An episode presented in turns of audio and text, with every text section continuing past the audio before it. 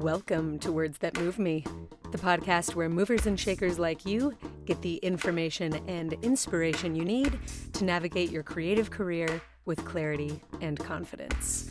I am your host, Dana Wilson, and I move people. I am all about the tools and techniques that empower tomorrow's leaders to make the work of their dreams and live a full life while doing it. So, whether you're new to the game or transitioning to your next echelon of greatness, you're in the right place. Hello, hello, my friend. How you doing? You looking good? You feeling good? Did you enjoy the week off? Did you even notice that you had a week off from Words That Move Me? Uh, we did not release an episode last week, and I definitely noticed that. I'll tell you what, I was expecting to feel some sort of guilt or grief about my first week not publishing a podcast in over a year and a half. Uh, I thought it might be sad to not do one. It wasn't. I thought I might feel defeated, and I didn't. In fact, I felt great. I felt free because I was, uh, I guess, while I was not making a podcast, I was thinking some very liberating and exciting thoughts. Specifically, I was thinking about this week's episode uh, because of last week's episode, which was all about releasing ambition, letting go of goals, and the desire to be chosen, validated, um, the desire to succeed. Last week's episode dug into how releasing ambition, especially in your dance training, might create something even better than progress. It might create the feeling that you are enough. Whoa. I was thinking about last week's episode not only because I was practicing what I preach, I was actively releasing ambition, but I was simultaneously getting so much feedback from listeners about that episode. Um, I couldn't take my mind off of it because when I did, I would get another message or another um, you know, another person reaching out to tell me how impactful, how helpful that perspective was. So I loved having a chance to talk with a few of you and go deeper on the subject of ambition for myself. I loved getting to practice new approaches to it in my daily life, and I am so excited to share with you what else I have learned about ambition and the release of it. Uh, so, although I had a very different plan for my first episode back, I knew we needed a part two on this, but before we get into it, it's time for wins. Yes, this is the segment where I tell you something that I am celebrating, and then I pass the metaphorical mic to you. You tell me what's going well in your world, or you tell someone else, maybe the person you're sitting next to on the train. Um, you you announce what is going well in your world. Today, I am celebrating my freaking 36th birthday. Whoa, doggy. What the heck? Time is bananas. that is obviously a thought, not a fact. Anyways, I'm welcoming 36. I think it's going to be wonderful. After all, I know more now than I have ever known. I have felt more now than I have ever felt. I appreciate my body more than I ever have before. And um, I have more evidence that I can do stuff than I ever had before. So, cheers, my friend. Cheers to 36. And thank you to all of those who made my day so special. Jillian Schmitz for helping me literally kick off my birthday with her burlesque cabaret class, which she teaches every Thursday morning, by the way, here in. Uh, I guess it's technically Van Nuys. She teaches at the Performing Arts Center on Sepulveda, just north of Saticoy. I will link to it in the show notes because OMG, so freaking good. Also, huge thank you to Arden Flint, Riley Higgins, Bailey Coates, Caroline Diamond, and Hannah Russell. Thank you so much for joining me there. We had fun being our best 90s sexy selves at 10 in the morning. It was perfect. Could, wouldn't change a thing about it. Um, also, big love to Dominique Kelly, Emily Wanzerski, Reshma Gudger, and Kylie Williams for joining me for brunch after burlesque. Speaking of alliteration, I also baked a cake and got a box of flowers from my husband. Bears beets Battlestar Galactica.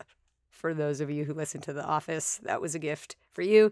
Anyways, big birthday bash. Oh, also, I cannot forget to thank those who made birthday donations to Words That Move Me via my fiscal sponsor. Thank you, Abby Tatro. Thank you, Emily Wanzerski. And thank you, Tevia Selly. I so appreciate your donations.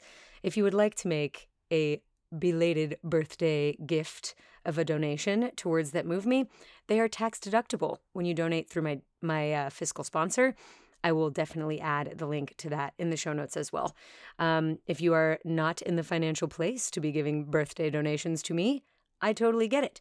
Another awesome gift you could give is to leave a review or a rating wherever you are listening to this podcast right now. Um, it really does make such a big, big change. Okay, that's what I'm celebrating. That is what I'm asking of you.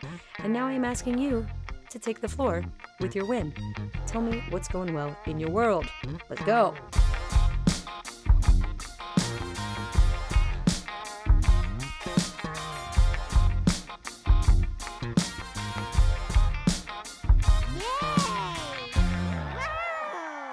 All right, my friend, congratulations. I am so happy for you. Please keep winning. You're crushing it. All right, let's get into this, shall we? Ambition, part two. If you have not already listened to Giving Ambition Time Off, which was our last episode, episode 133, go ahead and pop over to do that.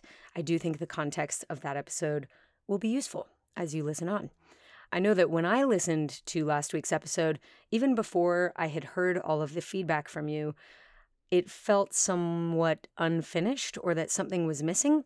Um, I certainly was like deliberately unpacking and exploring this one new, uh, well, kind of new ish to me concept of releasing ambition, uh, especially in training. That's where I focused, that's where I dug in.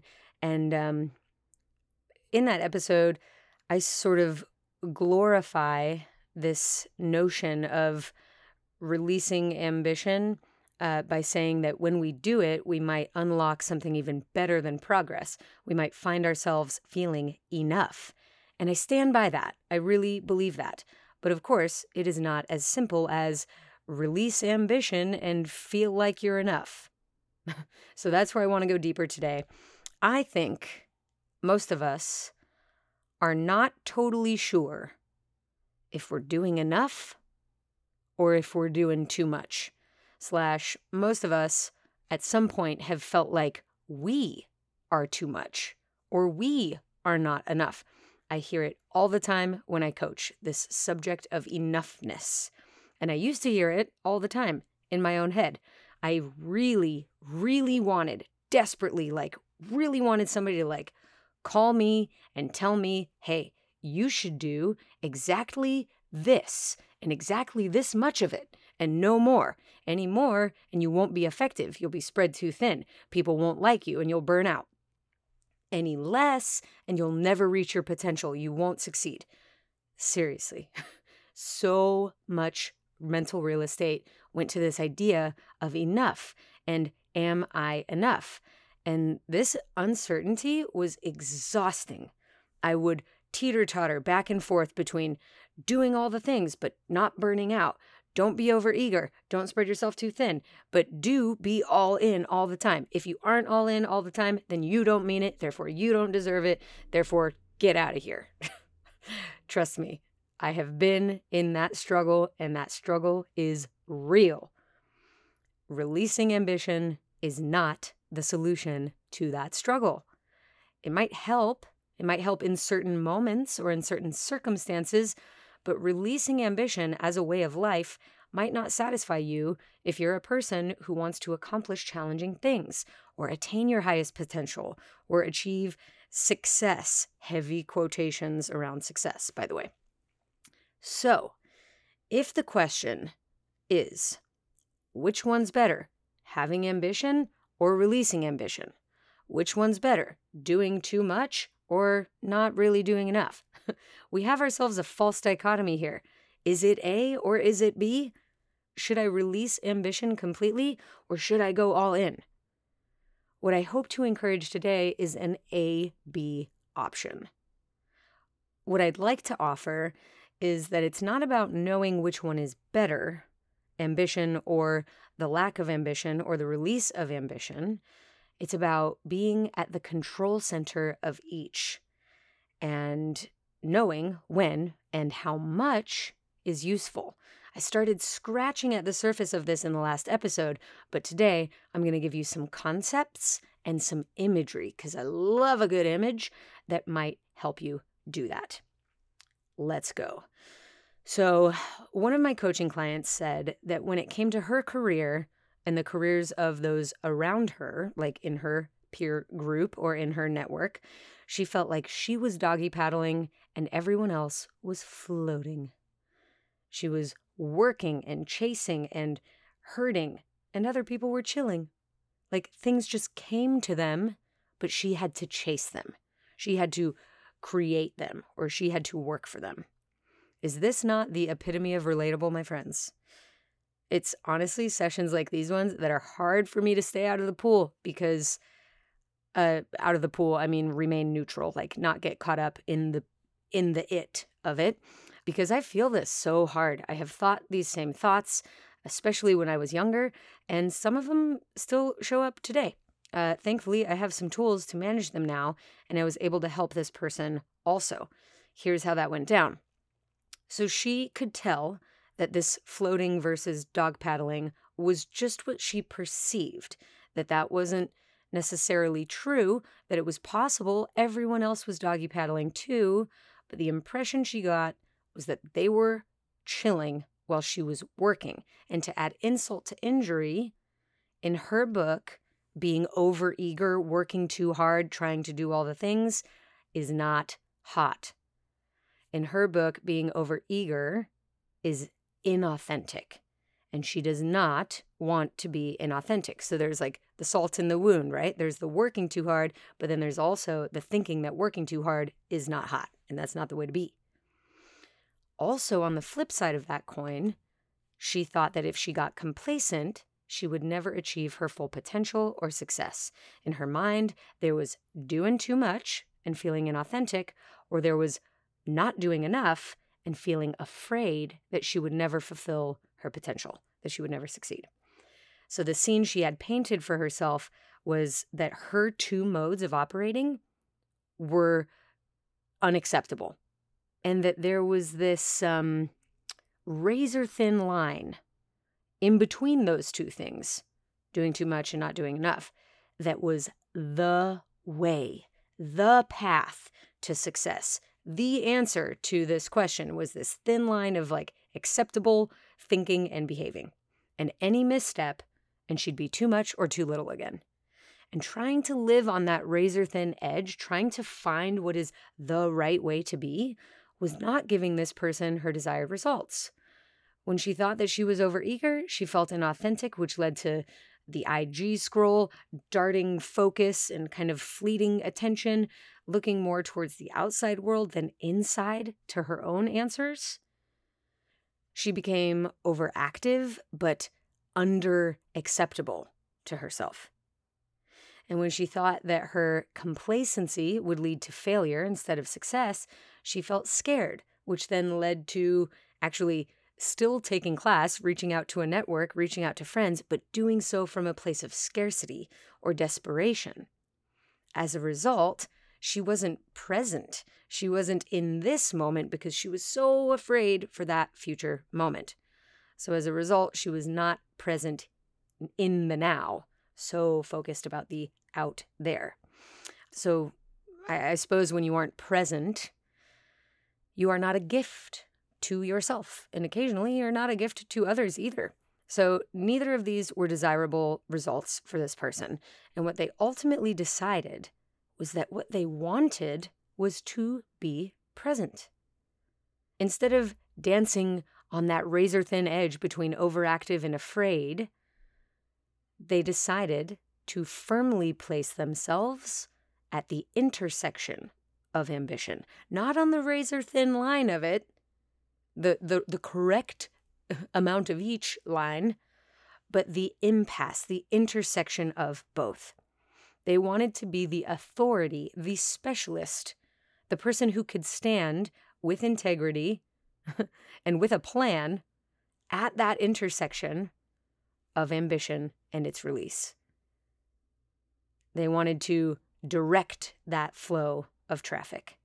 And this meant they would have to suit up. They would have to put on the badge, put on the gloves, look around, but plug into them, trust their own judgment, and then calmly decide when ambition would flow and when releasing it would flow. She discovered, and I think we all can agree, that it is better to be the traffic cop at the intersection of ambition than it is to be on that razor sharp line in between doing too much and not doing enough. It's it's it's better to be at the intersection than it is to know quote which one is better. They both exist and you decide when they flow. Okay, so if if you are not able to put yourself in that intersection and control the flow of traffic, if you don't trust your judgment of when of of of what should go when and how much, if you're still asking yourself, am I doing this right? How do I know when it's time to change from the lazy river uh, to the big wave pool? Or how do I know when it's time to go from that merge lane where I'm kind of coasting into the fast lane? Which one should I do and when should I do it? Here's a little tool look at your results. Look at your life now. If you aren't getting the results you want, it's time for a change, maybe even a small change, because this is not an all or nothing conversation. You can take it in percentages. But look at your results and get real with yourself.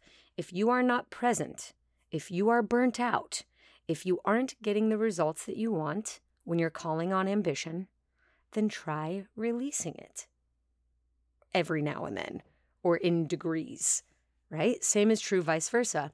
If you're releasing your ambition now and currently stagnated, stagnant, stagnant, or not learning, not enjoying yourself, or not experiencing the world the way you'd like to, try calling on more ambition. I think it truly is that simple. Be the traffic cop, my friend. And how do you know who gets the right of way? Ask your results. Better yet, ask your desired results. What do you want your experience of the world to be? And what is required to get you those results? It is probably a little bit of each ambition and release. So I invite you to join me at the control center of them. I invite you to join me in that intersection. Grab your whistle, grab your gloves, and let's do this. that is what I have for you today, my friend. I hope this this uh, round two look at ambition has been helpful for you. Uh, I hope you are celebrating. I know that I still am, and uh, I hope you get out into the world, into that intersection of ambition and release, and I hope you keep it very funky. I'll talk to you soon. Bye. This podcast was produced by me with the help of many. Music by Max Winnie, logo and brand design by Brie Reitz, and big thanks to Riley Higgins, our executive assistant and editor. Also, massive thanks to you, the mover who is no stranger to taking action. So go take action. I will not, cannot stop you from downloading episodes or leaving a review and a rating. I will not ban you from my online store for spending your hard earned money on the cool merch and awesome programs that await you there. I will 100% not stop you from visiting wordsthatmoveme.com if you want to talk with me, work with me, and make moves with the rest of the Words That Move Me community. Oh, and also, I will not stop you from visiting thedanawilson.com if you're curious about all the things that I do that are not Words That Move Me related. all right, my friend, keep it funky. I'll talk to you soon.